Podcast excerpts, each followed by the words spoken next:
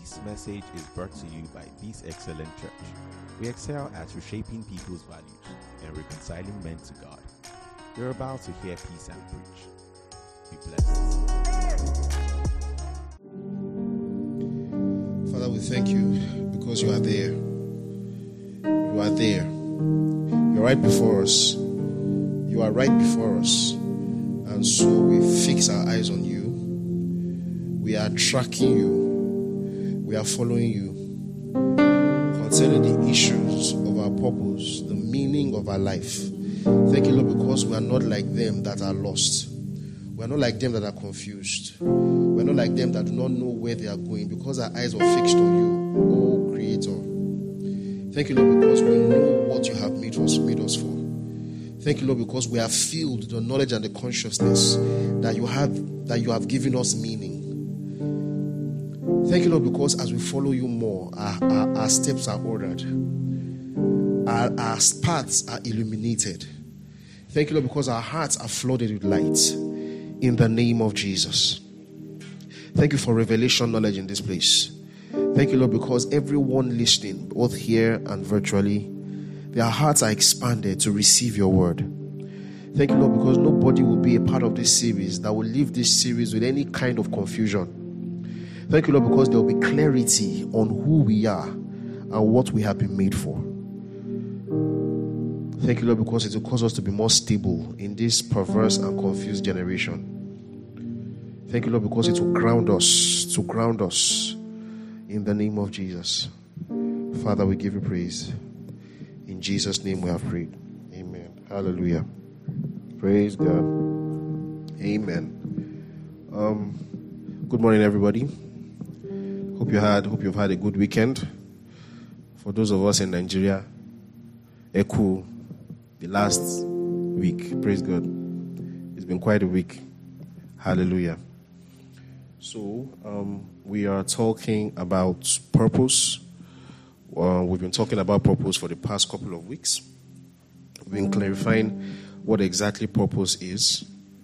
We've been looking into God's word to see what exactly purpose is. I'm trying to define it and try to you know give clarity so that nobody is confused about what exactly it is. Hallelujah.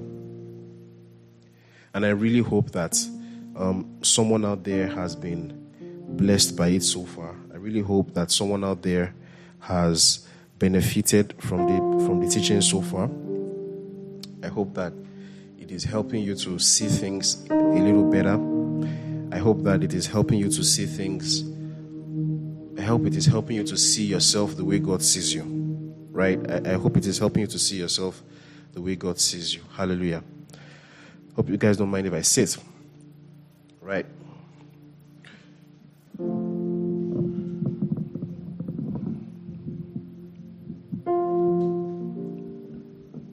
Praise God. So, um, last week I began by.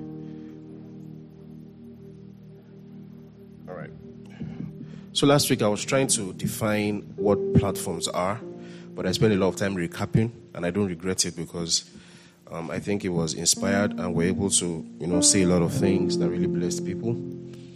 But I want to really, what I want to achieve this Sunday is to really get you guys to really understand what platforms are, because I began, we began the series by trying to define the terms, and I said that your purpose is actually what you are created to do. Purpose is not a status, is not, uh, is not acquisition, is not um, any of those things. Purpose is actually what you are created to do. Whenever entities are created, they are created with a purpose in mind, and that purpose is to do something, right?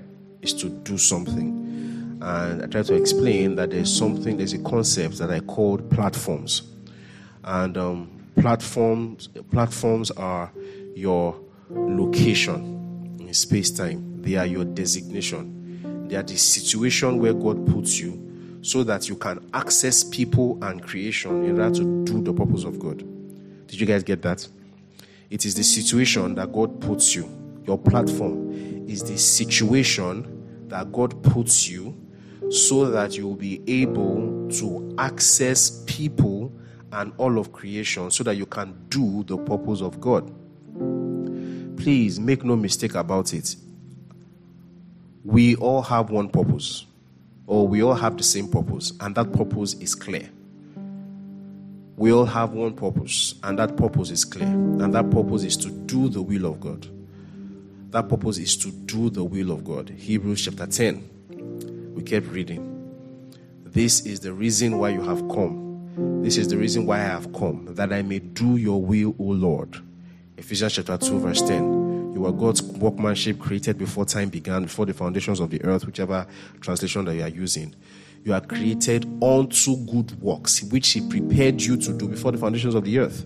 You are God's masterpiece, created to do good stuff. You were created to do something. So that is the purpose. The purpose of all of us is to do the will of God. And what is the will of God? We have looked through the scriptures from the beginning to the end, and we know what the will of God is. That's how I know I know your purpose. You don't need to be confused as saying, ah, what am I meant to do? What's my purpose in life? There's no need for that confusion. I know your purpose. We all know our purpose. Our purpose is to bring men to the knowledge of Christ the you know the purpose is to do the will of God. And what is the will of God for humanity? That man comes to the image of Christ. That man is reconciled to Christ. That man comes to the knowledge of Christ. That man becomes as God meant him to be. One. And secondly, the will of God for creation is that creation flourishes. God wants creation to flourish. God wants creation to do well. Because when creation flourishes, when creation does well, something happens. What it does is that it begins to manifest the, the eternal attributes and essence of God. Romans chapter 1, verse 18 to 19, verse 18 to 20 tells us that see, all of creation, no man at any point in time is without excuse. Why? Because all of creation is fundamentally able, was created with an with the image of God, with a form of the image of God, such that you can look at creation and it's supposed to be able to manifest God's divine attributes and eternal nature. Praise God. So it is when creation is flourishing, is when creation is doing well, when creation is flourishing that it is able to manifest that nature. When corruption enters into, into, into creation, it is not able to it is not able to you know, demonstrate, it is not able to show that divine essence. Praise God. So this is the will of God for man, and this is the will of God for creation. So that is how we know this is your purpose. Your purpose is to bring men to the knowledge of Christ, and it is God's priority it is God's priority. It is number one thing on God's mind. This thing is so strong on God's mind, right? That in the you know in the book of Luke, um, in the book of Luke chapter eleven, the Bible tells us that after God sent out seventy two, um, seventy two of His disciples to go out and give them power over snakes and scorpions and all kinds of things, He sent them out to do miraculous stuff.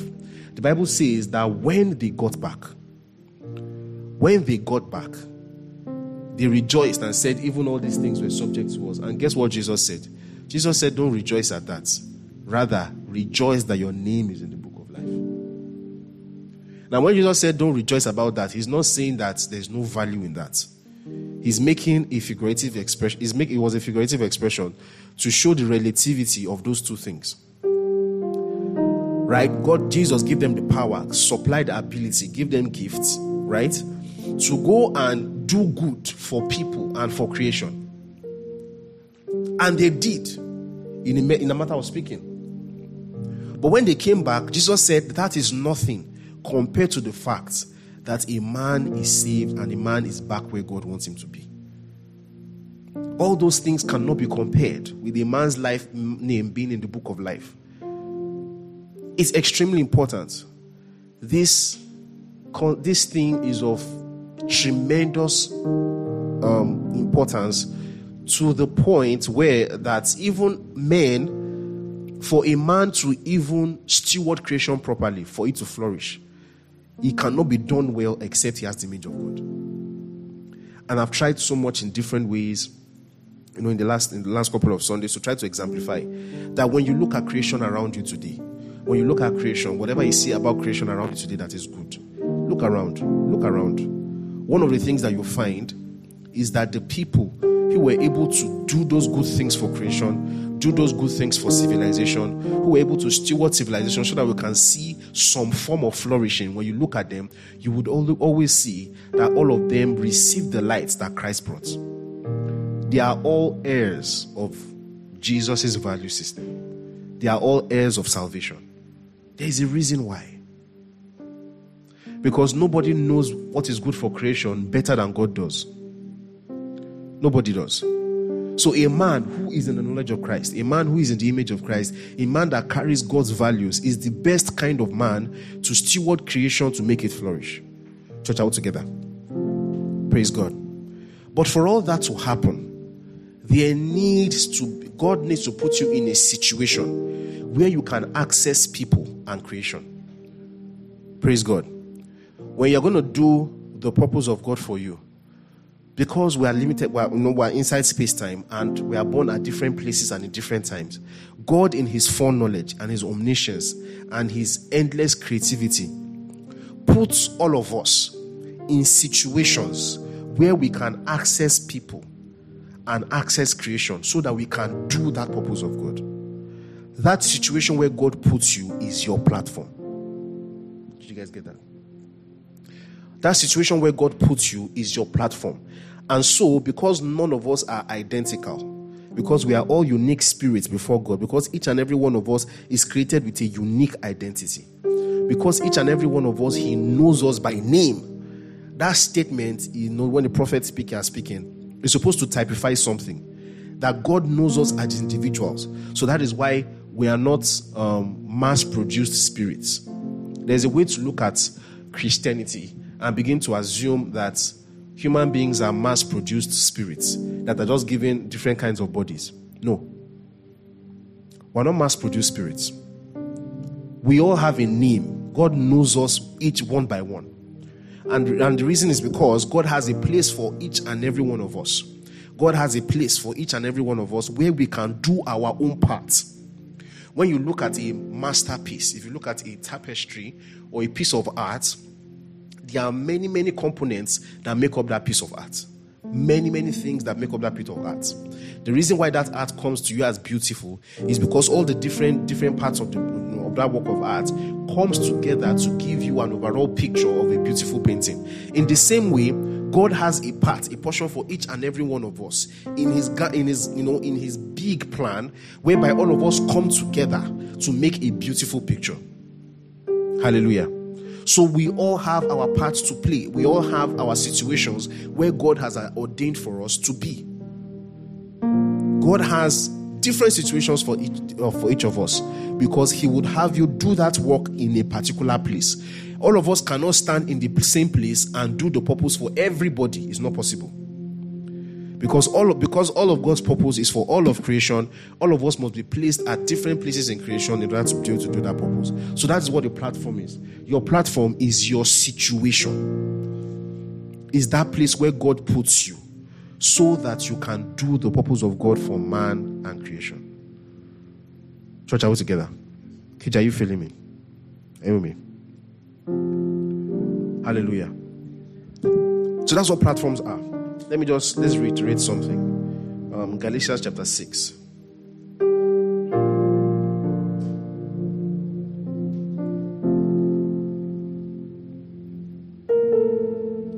From verse 3. If anyone thinks they are something when they are not, they deceive themselves. Each one should test their own actions, then they can take pride in themselves alone, without comparing themselves to anyone else. For each should carry his own load. Praise God. You cannot take pride in someone else. There is there is absolutely no place for comparison. There's absolutely no place for comparison. You cannot look at someone else and look at your own situation and say you are better off based on the external things around you. Praise God. It does not make sense. There's absolutely no place for comparison. There's absolutely no place for comparison each man is going to take pride in his own work and in themselves alone. There is absolutely no place for comparison. You cannot look at someone else and look at the person and take pride in your own work and say, I'm better off than this person. There's no place for that. Because when you understand that our situation, the platform that God has given us, is to enable us to access people and creation so that we can do the will of God, you will understand that there are no two people's situations that can be identical to compare. Because where the Lord will have you be is different from where another person will have you be. Praise God. So must but this is the tricky this is the interesting thing about platforms, right? The interesting thing about platforms is that First Corinthians chapter 9. Uh, we need to read it. Let me just, let's just skim through it. If you look at First Corinthians chapter 9, Apostle Paul is giving us the example of how you know, God gave him the platform of being an apostle. So in Second Corinthians chapter 10, um, verse 8, if I'm correct, in Second chapter 10, verse 8, in 2 Corinthians chapter 13, verse 10, Apostle Paul tells us something that the authority that I have and as apostle, the position and the situation that I have, God has given me so that I can use it to do something, is to build you up. Let's read it. Second Corinthians. Second Corinthians chapter 10. Verse 7 says, You are judging by appearances. If anyone is confident that they belong in Christ, they should consider again that we belong to Christ just as much as they do. Verse 8 So even if I boast somewhat freely about the authority the Lord gave us for building you up rather than tearing you down, I will not be ashamed. He said the authority that God gave us. So God is the one that actually puts people in situations where they can access people and creation. God is the one, God orchestrates platforms. You guys, are you, are you with me? God orchestrates platforms. God puts people in situations. God puts people in places where they can access people and where they can access creation so that they can do the purpose of God for them. So the purpose is not the situation. Your purpose is not your situation. Your purpose is what you are created to do. I can't make this thing sink in enough because actually the entire com- confusion that comes when people think about the concept of purpose actually comes from this. It actually comes from this. People imagine, and uh, I think it's the whole influence of this charismatic slash um, motivational um, thing that we have in Pentecostalism, right? Where people, you know, so a person comes to your church to come and talk to you about how to enter purpose, and the entire the credibility of the person is based on the fact that the person has a situation or a platform that is considered a big platform. Praise God. That is the entire reason why they are brought to speak. And they are brought to speak about the purpose of God for you because they are on a big platform and that platform that they are on is a sign that they are, is the is the purpose. So because they have entered that purpose, right? Then they can tell you how they entered that purpose.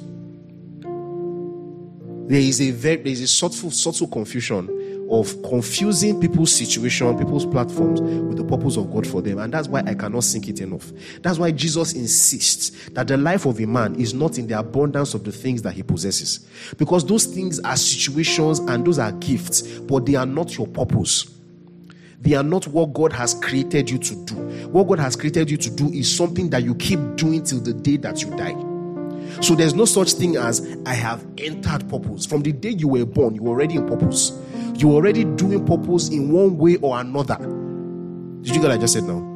From the day you were born, you were already doing what God created you to do in one way or another. The question is always how much are you doing? So I want, if I achieve anything this year, is to make it completely eroded from your mind.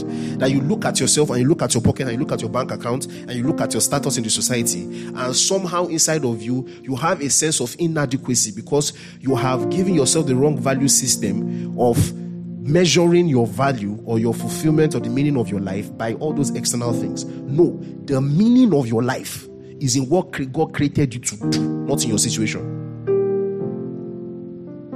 So uh, wherever you are, you can do what God created you to do, and you don't need to look at anybody to, to have envy. This is the interesting thing about platforms and situation. Because God is a good God and God is a merciful God, God does not give anybody assignments, and God is not a user. Do you understand that? God is not a user. God is not someone that ha- will have you do something and will not give you anything to enjoy from the thing you are doing. Obviously, enjoying that thing is not your priority, isn't it? But God will never leave you or forsake you. He will never give you an assignment and, and leave you without anything to be blessed by it. That's why, even as an apostle, where God has told Apostle Paul that I'm called this guy to be a name for me unto the Gentiles, even in that, Apostle Paul still had privileges that he enjoyed being an apostle. And in First Corinthians chapter 9, Apostle Paul talked about his apostolic rights. That he has the that you know God has given him that privilege based on his situation to be able to enjoy some things from the church. So that is the thing about platforms generally. Situations and platforms are given to you to do the purpose of God, but those situations can also be a blessing to you. The same thing with the gifts of God. The gifts of God are given to you. We're going to talk about gift next week Sunday. The gifts of God are given to you so that you can they, they give you the capacity to do what God will have you do. Yet those gifts can also be a blessing to you also.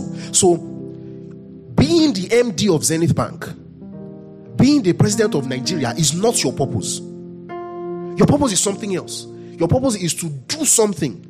That platform is a situation, is a platform that God has given you so that you can access people and access creation so that you can do what God will have you do.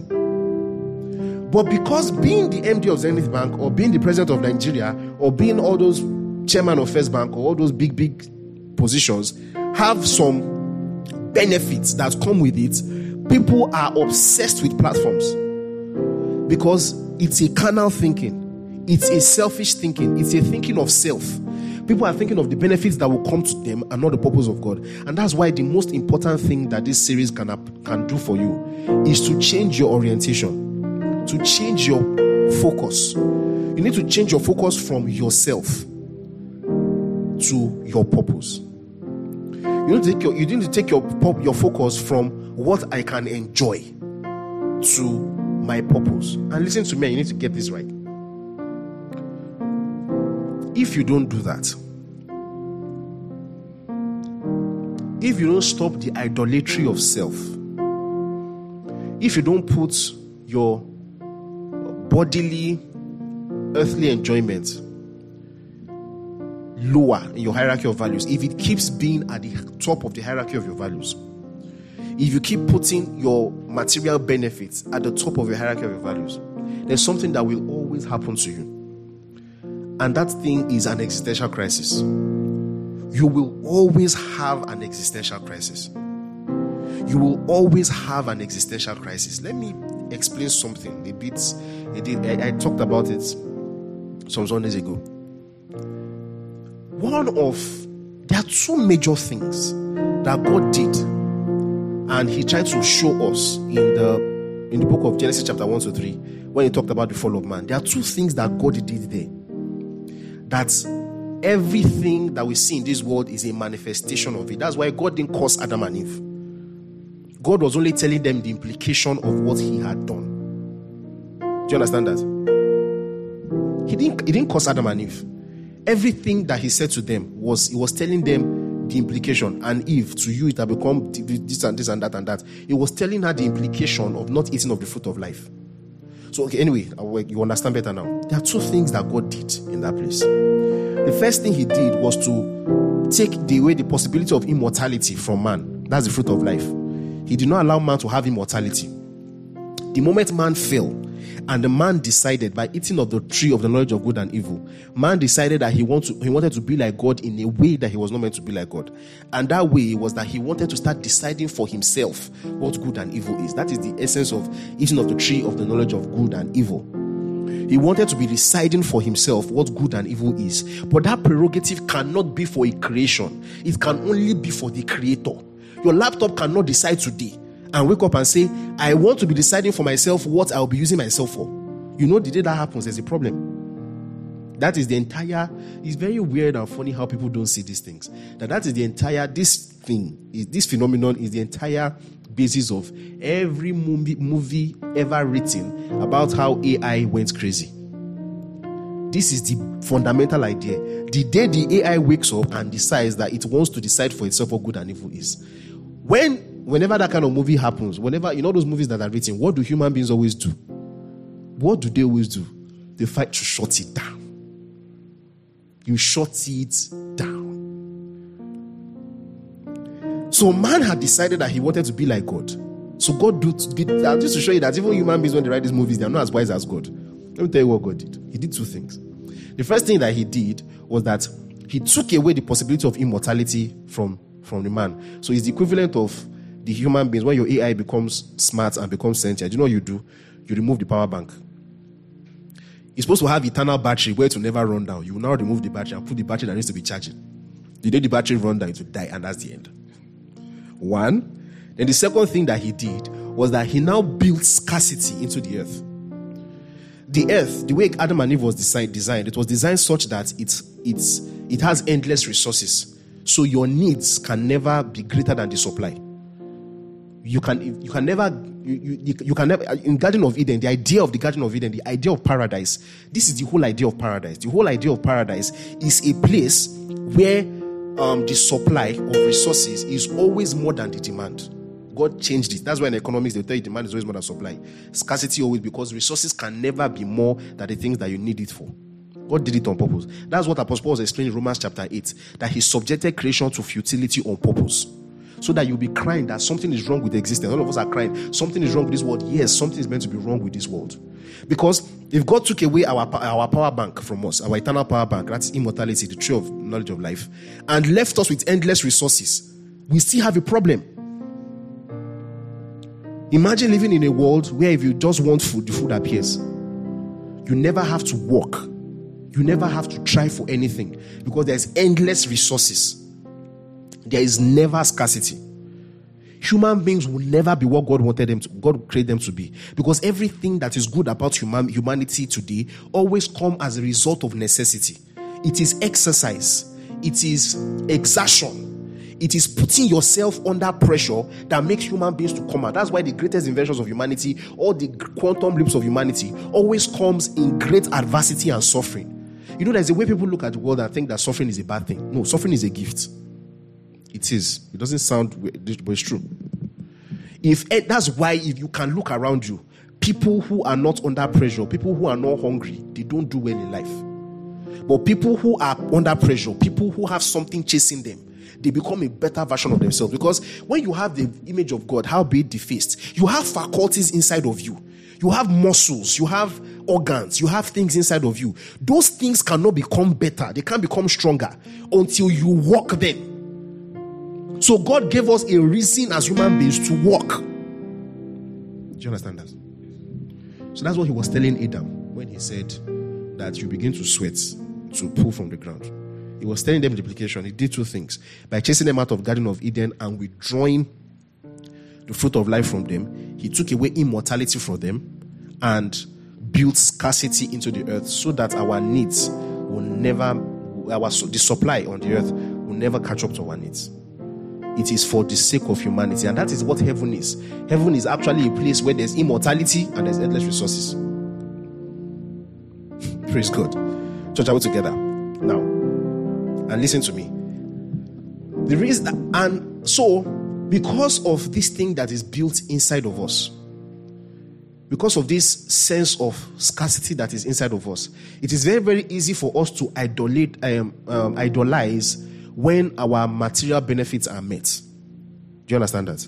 It's very easy for us to idolize it. It's a part of us because we are constantly striving to meet up with our needs based on the scarcity eh, with our mortality. So there's a tendency for us as natural human beings to idolize when our needs are met. And what that does is that your focus will be on your material benefits, but it's not be on what the purpose of God is for you.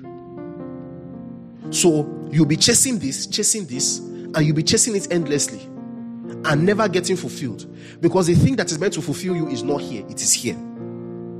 And that is the entire essence of this entire series is to take your eyes and put your eyes on what is important to reshape everything for you. So your situation is not your purpose. Your situation can bring some benefits to you, and that is a testament to the goodness of God. But that situation is created so that you can do what God will have you do for it.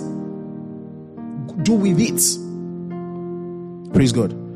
So we all have our coordinates in space time. We all have a situation where God will have us be. And if you know, God's going to give us assignments based on the purpose of God for us, which is to bring men to the knowledge of Christ and to steward creation accordingly. each and every one of us has a place inside of it. Each and every one of us has a location, a situation that God will keep, you know, ordering our steps into. And God is doing, God does something. God is actually very deliberate. Let me check the time to make sure that's uh, okay. God is actually quite deliberate about ordering our steps to the situations where He will put us so that we can do His will for us. So, one of the things that you begin to see from the law and the prophets that God begins to make very clear is that in Daniel chapter 2, verse 21, Daniel will say things like, He's the one that sets up kings and He's the one that removes them. The prophets will say, Promotion does not come from the east or the west, but from God. Joseph will say, The Lord sent me ahead of you so that I can preserve you. You begin to see those kind of things. When they say it, they are not saying it in the passive, in the passive tense of God does all things, like I explained you know that figurative expression of God does things that I explained in our midweek service like two, two weeks ago, right? You know, I explained is a figurative expression in cultures to say God did it and all that. Many, when the prophets are saying it, they're actually saying it in more specific term. That's they are referring to that active form of God working in situations to put us in places. That's why um, what's his name? Apostle Paul will say things like in, in the book of Galatians chapter 2, we're going to say that God, chapter 1 that will say that the God that called me from my mother's womb set God that called me to be an apostle from my mother's. So you see, God sets people off. God sets people up to be in certain platforms. Even when you are thinking about the body of Christ and the church, many of the confusions about what a gift is and what a platform is and what a power, I mean, all those things always come from this lack of understanding. There are five situations, there are five platforms apostles, apostles prophets, evangelists, pastors, and teachers. Or four, depending on your theological leanings, right? There are these five platforms that God gives people to do the purpose of God. He calls them ministry gifts. But the, the word gift there, you have, you have to be careful not to equivocate on the word gift. The word gift can mean many things in different contexts. The word gifts can mean anything that you don't merit, things that you don't work for, things that were given to you by the goodwill of a person, right? So your platform, in a sense, is a gift. Even your purpose is a gift. Amen. You know, how many of you created yourself? How many of you decided in the platonic realm that I shall make myself and I shall give myself this purpose? Every single one of us literally just woke up one day and found out that we're existing. Right? So even your purpose, even your life is a gift. So when Apostle Paul says in Ephesians chapter 4 that, you know, and he gave gifts to men, and these are the ministry gifts, you know, Apostle Paul is not saying that, you know, it's not the same gift as with First Corinthians chapter 12. He's talking about platform as a gift. It is a privilege, it is an honor for the person and for the church to have apostles, um, um, prophets, evangelists, pastors, and teachers. That's a gift in that sense. And that's why you see that in First Corinthians chapter 12, he talks about the gift of the Spirit, and at the end again, now says are all prophets are all apostles. To all speak with tongues. So there are platforms and there are gifts. So there's a situation of being an apostle, there's a situation of being a pastor, there's a situation of being an evangelist in the body, and then there are gifts of the spirit the you know the charismatic gifts, ability to give word of knowledge, gift of miracles, gift of healings, gift of everything and everything. Those are abilities that enables you to do something. And what is that thing that you do to bring men to knowledge of Christ, to stabilize men, to edify men, so they come to the knowledge of Christ and they are stable and not tossed to and fro by every wind of doctrine. So there's the platform, there's the situation, and then there's the gifts. So that's why even your purpose in life is not to be a pastor. No. Your purpose in life is not to be a pastor.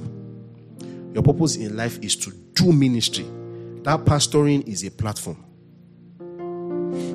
Some weeks ago, we were discussing some some issues. Um, me and the guys. Oh, by the way, today is Samuel's birthday. Samuel is not in church. I hope he's on YouTube. I hope he's on YouTube. Happy birthday, Samuel. Um, he has gone home to go and eat jollof rice in his father's house. Praise God. Right. So some weeks ago, Samuel and I were, were discussing some things about, um, you know, we're listening to a certain doctrinal quarter, a group, a denomination, and their beliefs about women and pastoring and all that. And one of the things they began to say is that women are actually not meant to pastor churches and everything and all that. And you know, we're going to talk about how they made a lot of good arguments, right? In quotes.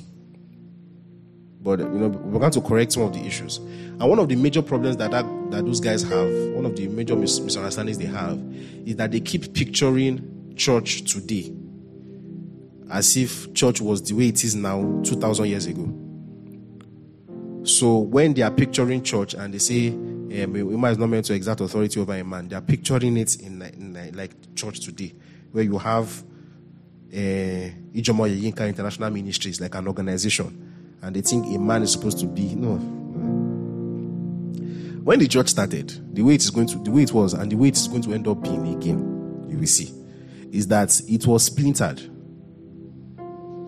The church was based on where you are. So you preach the gospel to people around you, and the people around you become a church. It was not an organization where you are coming together to do something as the head of the ministry. No, the way, the way they are doing in China now. You know, in China now, you cannot be doing my ministries international. If you are lucky to see two believers gather together, you gather yourself. If you're in Afghanistan now, you cannot be doing Daniel Oreyinka International Ministries. It is when everything is okay in your society that you can sit down to say, hey, what are our uh, doctrinal differences? You only, I don't believe this. So you know what? This is my ministry that is the lie. When you have a location where people are ministering the gospel to, and the person that brought the gospel to them is a woman, will you say that she should she should not pastor them and give the new converts the pastorship, pastorship of that place? Doesn't make sense, does it? Right? So that's why in Christ there's neither male nor female. It does not make sense. When you think of it like that, you begin to understand some things. That imagine the church at that time. You have preached to a bunch of people, you have gotten them saved, you have gathered them together you will be their pastor. It has become a platform, it has become a situation. But if something happens and you leave that location and you go to another place where somebody has labored over them in that place and they have a pastor, will you say you're not in purpose again? Will you say you're not in purpose again? That's why your purpose cannot be to be a pastor. Your purpose is to do the ministry of the gospel. So whether you have the platform or not, you are still doing your purpose. That's why you cannot say until I'm the MD of this thing, until I have my own business, I'm an, an entrepreneur, I'm a CEO, I've not entered the purpose of God. It's a lie. Your purpose in life is not to be a CEO. Your purpose is not to be an entrepreneur. Your purpose is to do something, to bring men to the knowledge of Christ and to steward creation. Being the CEO of a company is only a platform where you have access to do it. If that company does not exist, then if anything happens to Nigeria today and they chase away all the CEOs, you, you will not say you don't have purpose anymore. Will you say that? Will you say you don't have purpose anymore? That's why your purpose cannot be to be, your purpose cannot be to be a husband. Your purpose cannot be to be a wife.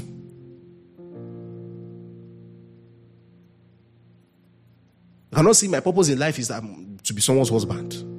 My purpose is not. Marriage is a platform where you have access to your partner, to your children, to your in laws, where you can do the purpose of God for you. So you must be purpose oriented. You must think of yourself in the light of what I'm meant to do. When you begin to think about that, a lot of things just become easy for you. When you begin to think like that, a lot of things begins to come easy. And so the when God begins to order your steps into platforms, understanding that is now becomes very easy. God ordering your steps into platform becomes very easy. You become very effective. If you are what's that word I gave again? Action biased. I mean, if you are purpose biased, if you are purpose oriented, if you are doing oriented, if you if you are action oriented, action biased, that means you are thinking of what am I meant to do, not the situation. What am I meant to do? What happens is this. When you focus on what you are meant to do, it opens your eyes of revelation such that whichever situation or platform that you are, you are able to see what you're meant to do and you're able to make the best of it. And this is the tricky part. This is the interesting thing. The more faithful you are with a platform or situation, the more God will bring other platforms to you. The more faithful you are with a particular platform or situation, because if God's purpose is for you to do stuff and you are doing stuff effectively with where God puts you, God always does something. He commits more into the hand of faithful people. He will commit more into your into the hands of faithful people. So this is the effect. God will give you more and more and more platforms and give you bigger situations where you have access to more people and more creation. But this is the interesting thing, right? Because you are getting into bigger platforms, the benefits that are coming to you are also bigger. But there's a way to begin to look at the benefits and get lost and become more effective. The way to be effective in your platforms is to be purpose oriented. When you are purpose oriented, you can see what you are meant to do with your situation. And let me tell you the funny thing even the world around us attests to this. Right? The world around us is broken. So many times you can see some things that are not meant to be. But many of the times, and all things being equal, people who are purpose oriented are the ones who will find themselves, even humanity, committing more platforms into their hands. That's why in the in, in the in the you know in the in your path as you are walking, doing your thing step by step, you if you are someone that keeps looking ahead of you, looking for the next platform to have, you're going to be stagnated. But if you're someone that is looking at yourself now, taking it one step at a time, making the best of the situation that you have now, what happens is that you are you are going to be very effective on the platform that you have now. Men are going to recognize your effectiveness and they will give you a bigger platform for you to do more. But if you don't have to understanding, you are shortchanging yourself. This is what's happening to a lot of people. This is what's happening to a lot of people, a lot of civilizations, a lot of nations. Nations that are not action biased, civilizations that are not purpose biased, that are looking at external things. A situation that a, a, a, a, a people, a populace that do not understand the connection between doing and getting things to happen. A situation that idolizes a, a, a, society that idolizes external things, gifts, and platforms over the purpose. This is why such, situ- um, such civilizations are usually stagnated, they're usually behind. A, a country, a group of people that idolize having big cars, that idolize doing external things over creating value, doing things. What you're going to have is a society of people that they are elites. The best people among them are people who just have things but are incompetent. So, what begins to happen is that people that idolize those things every other means by which you can have those things, they will do it other than the way that you're meant to do it, which is by creating value. So what now happens is that you now have a, society of people obsessed with having things but having creating no value. Such a society will beg from a society where things are being done. Do you guys understand what I'm saying? It is the purpose of God for creation. It is the way He has built us. You must be action biased. Because faithfulness in a platform qualifies you for more. But faithfulness in a platform cannot come except you are purpose biased. Let me show you something. You know, there was a time that one guy was debating the topic with me and he was saying that um, he said that um, um, unto whom much is given, much is also expected. He's talking about the word of God or something. Let's look at it.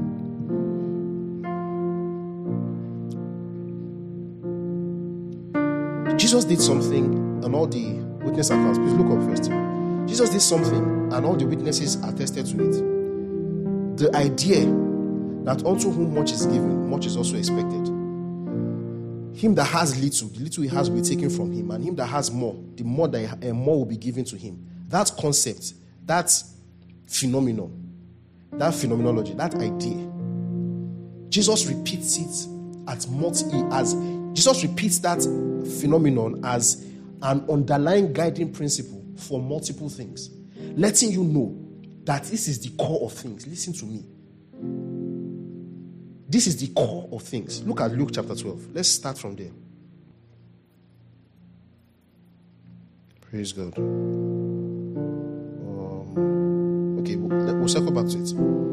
Matthew chapter 25. Matthew chapter 25.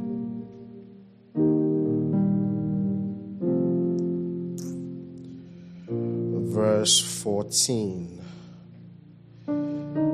So Jesus gives the parable of the guys that he gave 10 talents, right? And we all know this, this story. The story is a very, very common story, right? Um, but let's just jump straight to verse 29. So this is the parable, the parable of the 10 talents. Oh. Do you remember the story? And so he gave some, he gave one five, gave one two, and gave one one. And, um, you know, the one that did reward, did not return it, and all that. Look at in says verse 29. Verse 29. It now says, For whoever has, he will be given more, and they will have abundance. Whoever does not have, even what they have shall be taken from them. Amen. Even what they have shall be taken from them. Um, look at now look at Mark chapter 4.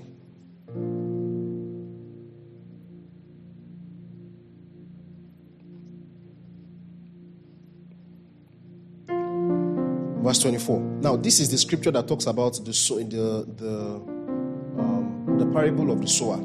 This um, talks about this scripture talks about the parable of the sower and talks about how the word was put on some hearts and then some hearts germinated and some did not germinate, right? and Jesus is explaining the whole concept of how people ought to apply themselves to the word of God. That the more you apply yourself to God's word, the more of the word of God that you also gain. Look at what says verse 24. Now say, consider carefully what you hear, he continued. With the measure you use, it will be measured to you and even more. So it's Jesus talking about how you hear, how you apply yourself to God's word. People that apply themselves to God's word, they get more revelation. And people that don't, the revelation that they have, look at verse 25 now says, Whoever has will be given more, and whoever does not have, even what they have will be taken away from them. So Jesus used this same principle for the story of the talents. Jesus used this same principle for the story of the sower.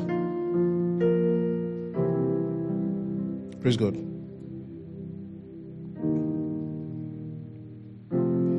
There is a story in Luke. I'm trying to find exactly where it is. Jesus uses the same principle of he that has more be given to talk about the um, the knowledge, the um, servants who servants who know the knowledge, um, um servants who know the word of God. Yes. Um, Luke chapter 12, verse 47. The servant who knows the master's will and does not get ready and does not do what the master wants will be beaten with many blows. If God should blow somebody. Verse 48. But the one who does not know and does things deserving punishment will be beaten with few blows. From everyone who has been given, much will be what? Demanded and from the one who has been trusted much, much more will be what? Asked. Church, all together.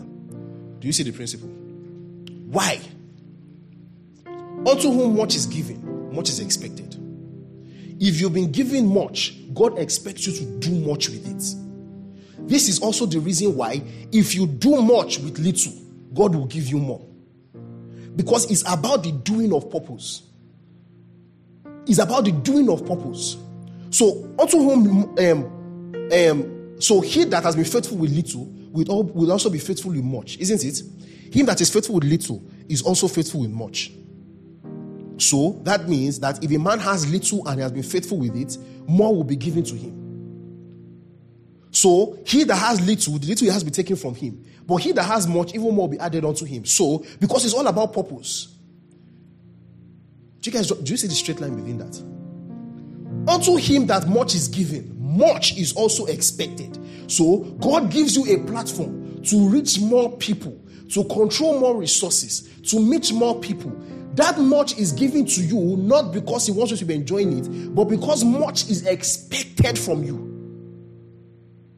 So God needs people that He can trust with resources to do much because He has a lot to do. Have you not heard that the harvest is plenty, but the laborers are few. There is much to do. There has always been much to do, and there will always be much to do. Do you understand that? Because God has much that He wants to do, He needs people that will do much with much. But people that will do much with much can only be known. It's not when you have given them much that you will know them. It is from the little that they have that they are giving, that they will do with it, that they can know, that God can know, that they can do much with it. Do you understand that? But the little that you have, you cannot do much with it except you are purpose oriented. If you are situation oriented, if you are situation oriented, if your sense of value, if your sense of worth comes from the situation that you are in, you are going to run into a problem. And the problem that you are going to run into is that you will keep looking for a big situation before you to think that you are doing something. You will equate meaning to a situation that is big. So if your situation is small, you will think you are small. And if your situation is big, you will think you are big. But this is the problem. If your situation is small and you think you are small, because of that, you will not do anything with it. And if you don't do anything with it, more cannot be committed into your hand. Do you understand that? This is why the guys with the talents were different.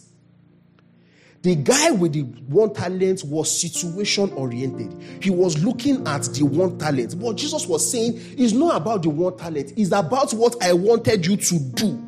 What was his purpose? His purpose was not the talent. His purpose was to do something. And what was it to do? To multiply the talent, to make profit for the master. That was his purpose. His purpose was to make profit for the master. The situation that was given to him was what he was meant to do. But because he was situation oriented, he did not see what he was meant to do. So he ignored what he was meant to do and idolized the situation. But a man that does not do much with what he has cannot be given much. Because unto whom much is given, much is also what? Expected.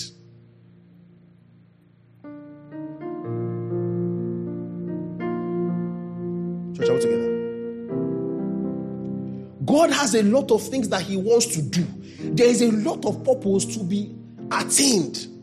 There is a lot of purpose to be done. There is a lot of work to be done that will require a lot of resources. But that those situations, standing in that position, requires faithful stewards who are able to do much with what they are given. Listen to me. Even nature and creation itself, except, of course, like I said earlier, in broken situations. It is ordered in such a way. It's ordered in such a way. Those are the things that we see in nature that is naturalistically um, um, interpreted as survival of the fittest. When you look into creation and you see some things, and you, see, you say it's you, your, your instincts naturally, if you look at, if you, if, you, if you remove the purpose of God from nature and you look at it without seeing divine nature of God. You will look at it and you will think that it's just about survival of the fittest. I don't want to go too much into it yet. But what you are seeing is not just mere survival of the fittest. It is unto whom much has been given, much has been expected. It is he that is little faithful little is also what? Faithful much. That's what you are seeing. The ones that do more with what they have end up doing more and getting more. And those that are not making the best of what they have, they die off because there's much to do. So more will be given. Even in your careers, even in the place of work, in everything that you are doing, stop being situation oriented. Stop looking at yourself and say, um, um, where I am, and then offended. Um, I'm supposed to be, um, I'm supposed to be in so so so place by now. I'm supposed to be so, so, so pleased by now, and you are depressed and you are feeling sad because something is missing. You are feeling like something is missing. Baba, your value is not in where you are. Your value is not in your situation. The question is this where you are right now, are you doing your purpose there? If you do, and you are effective, it's just a matter of time. Keep this one as a back pocket thing. Eventually, it's just a matter of time. Because competence in this world, people that are faithful are scarce. That is the truth. The same way the Lord has been looking for laborers for the harvest, it is the same way in stewarding creation well and in all those things. The people that can do it well, they are scarce. So be purpose oriented wherever you are. Be purpose oriented wherever you are. The mentality of being situation oriented is, ah, I'm looking for the word, it's counterproductive. It is counterproductive. as a child of God, it is counterproductive because it puts you in a place, it puts you in a mindset where you are not going to be the best of who you are meant to be. Church, are we together? Praise God. Unto whom much is given, much is also expected. Unto whom much is given, much is also expected. Hallelujah.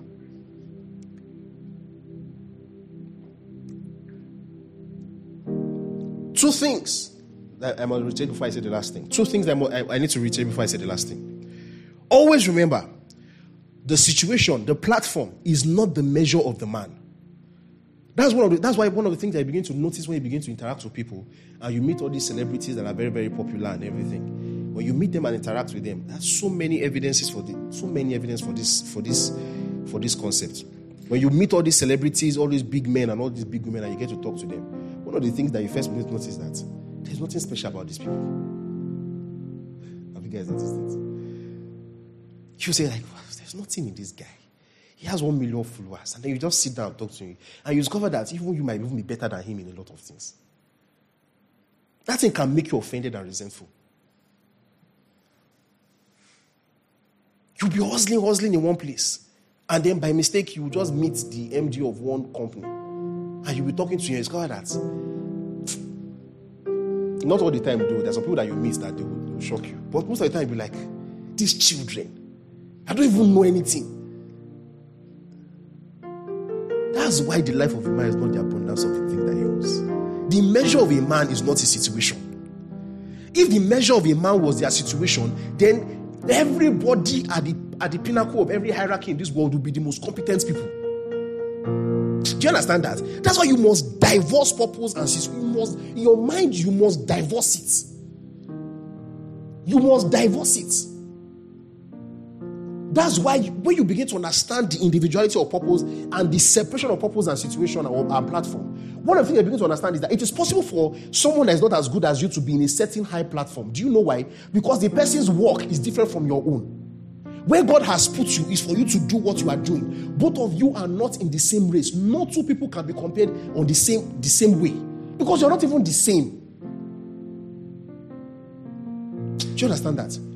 You, you can't compare yourself to those people because you are not in the same place.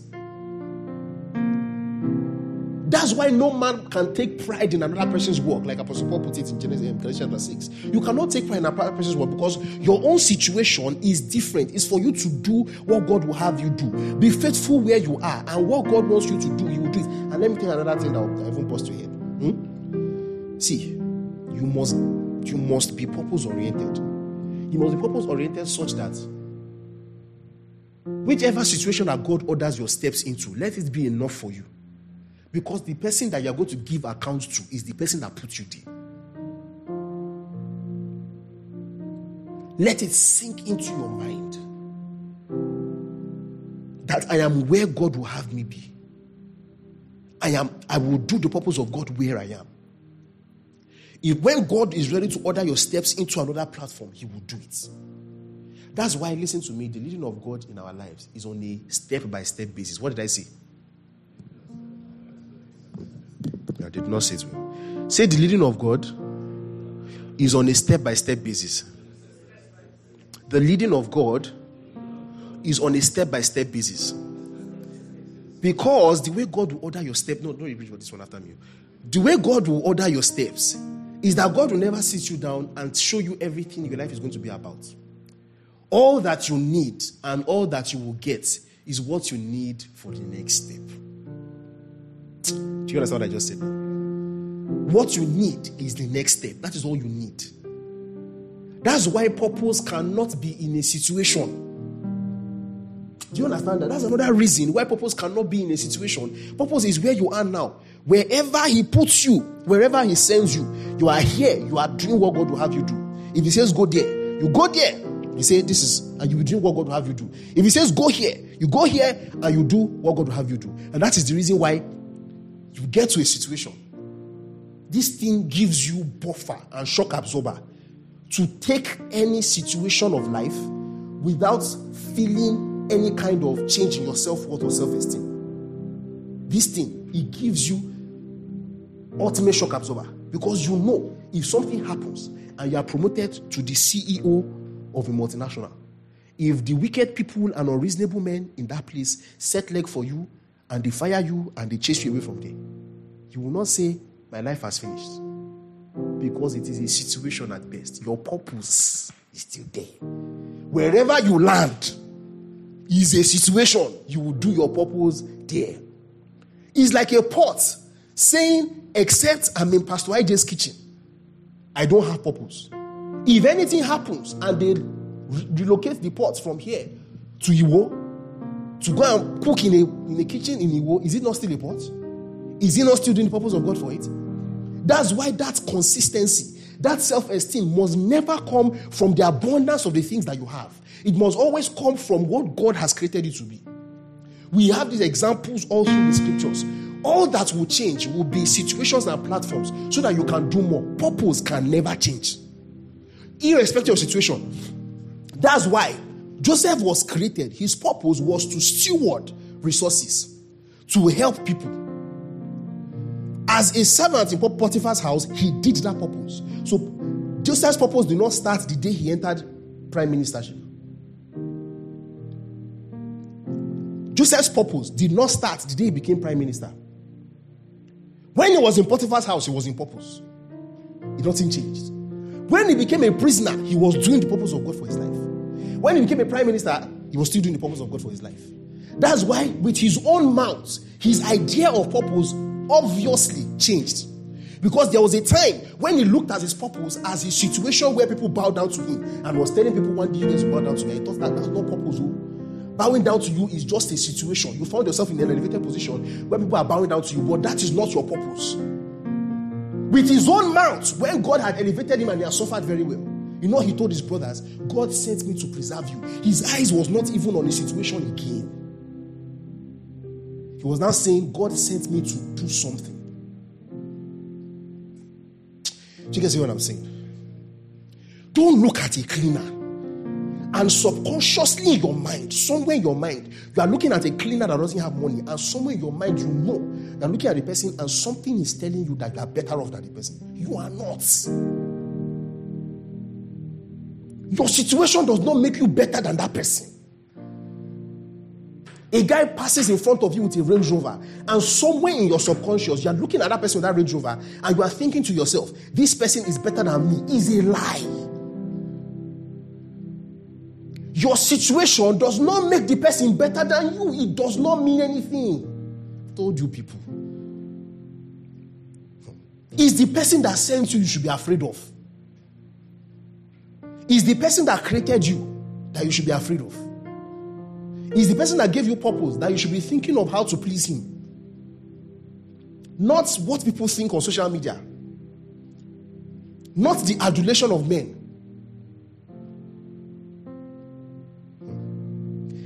People think that should be your motivation. It's the person that sent you that you should be bothered about. Church, are we together? It was some years ago. Yeah, this guy, what's his name? Was all over Instagram, buying Rolls Royce, oppressing everybody. They're saying, Baba, nobody like you. You are the most high. You are the great I am. There you are the Alpha and the Omega. You buy Rolls Royce, you buy cap, you from going from Dubai to America. The Baba do give away, do give away, do give away. And some people were looking at it and they're saying, God win, God win. Now, he's inside American quantity. Do you, you, do you still want God win? Make the lock you to inside.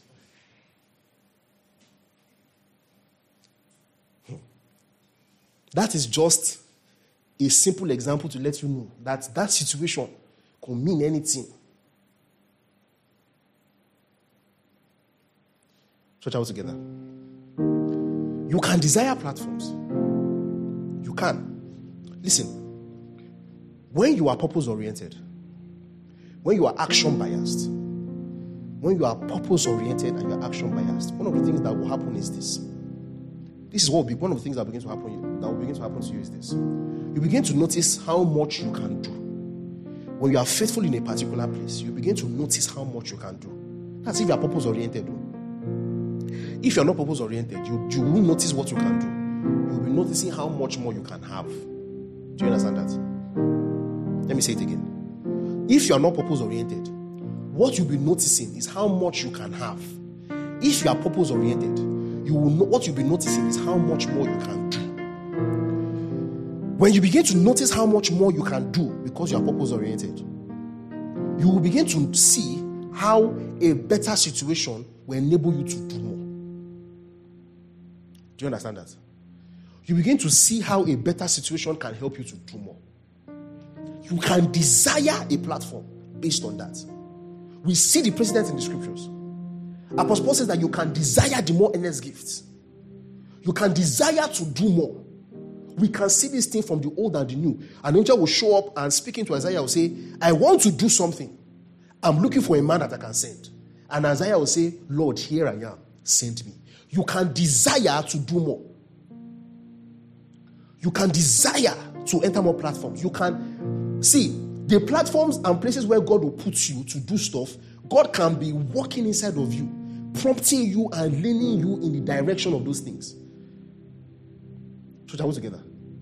God can be leaning, you know, God can begin to walk inside of you, and you have to begin to lean in the direction of that situation that God will have you be so that you can do more. It's okay to desire it. But once you are grounded on the framework which I've been explaining since, where you are purpose oriented and you are not measuring yourself by that situation, what begins to happen to you is that your eyes will open and your eyes, your senses will be accurately aware of what the next thing to do is. The shortest possible way between your current situation and that, that next situation will be uh, will be very will be clearer to you. By default, you will do things that will lead you in the direction of that things.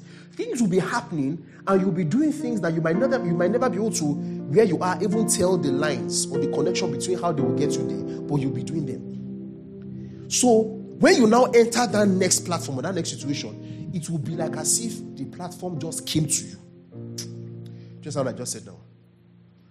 Ah, guys, do you understand what I just said? It will, it will feel to you like as if the platform just came to you. But desiring it must be based on being purpose oriented. Think of it like this. Let me use the examples. The examples in scriptures are always good.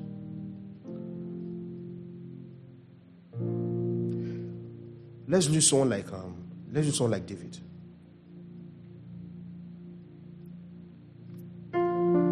David was at every point in time, wherever he found himself, doing what he wants to do, doing what he's good at doing, doing things. What now happens is that in doing those things, all kinds of challenges and situations will come. That because you are, you are purpose oriented, you are able to bring those challenges down. You're able to subdue them you are getting more effective, you are becoming more better, you are becoming a better person. But at the same time, the world around you is also watching. God is watching. What now happens is that those things will begin to align themselves in such a way in space time where you find yourself crossing from one situation of doing more to another. Because spiritually, the concept of right, the concept of right by conquest is valid. Whatever you conquer has become your own. Do you understand what I just said now? How do I explain it very well? See, spiritually speaking, whatever you conquer has become your own. Whatever you conquer, whatever you surmount has become your own. So if your challenges come into your life, that's why challenges make man better. When challenges come into your life, when you conquer it, the conquering of that challenge has become your own. That challenge has become subordinate to you. Nobody can take it from you again. That's what happens when you are in a situation where you are being effective. Challenges will come. Those challenges will come. Those problems will come. Those challenges will come. Those situations will come. But because you have built yourself by being purpose oriented where you are, you will conquer those new situations and they will become your own. Guess what? When they become your own, they become a platform of sorts. Do you understand that?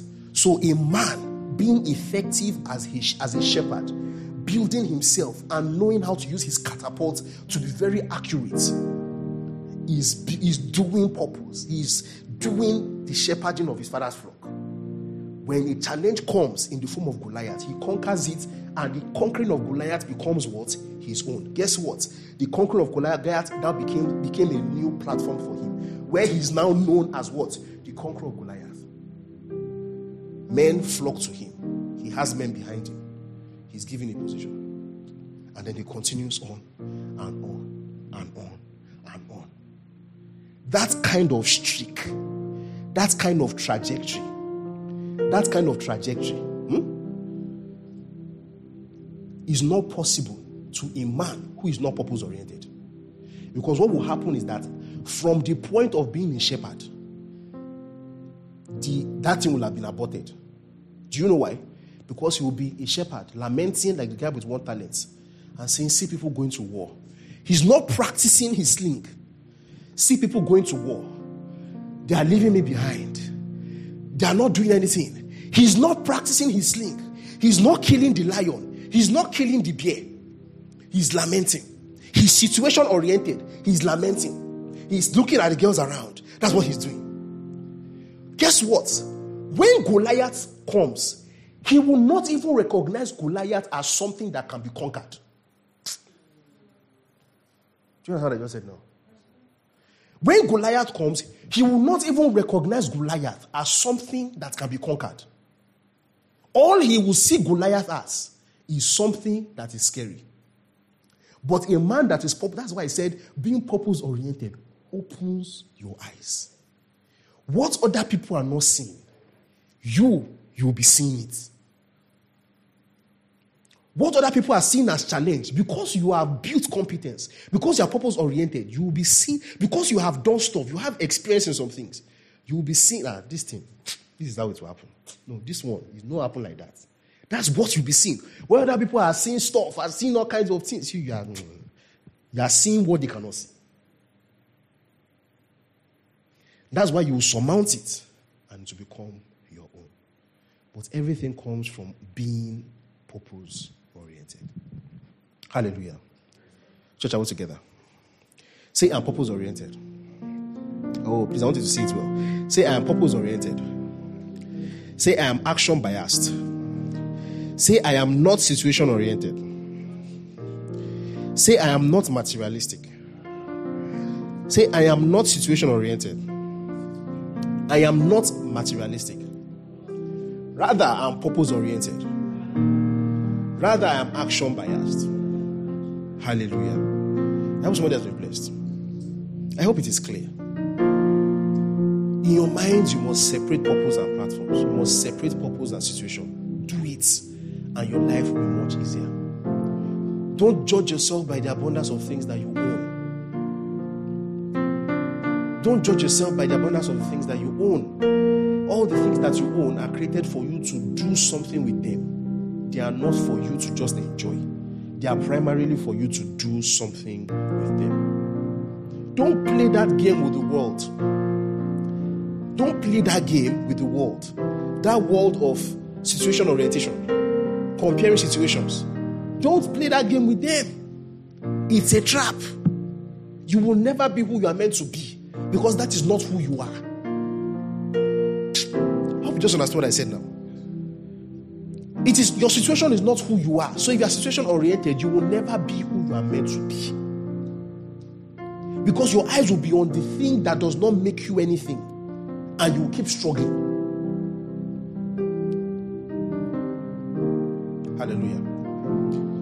Let's bow our heads and let's just let's just pray and let's just I want you to be just pray and be quiet and still in your heart. And um, see yourself.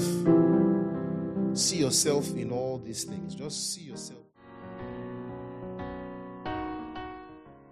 Thank you for listening to this message. We hope you were blessed. For more updates on our programs and audio messages, follow us on Twitter, Facebook, and Instagram at This Excellent Church. God bless you.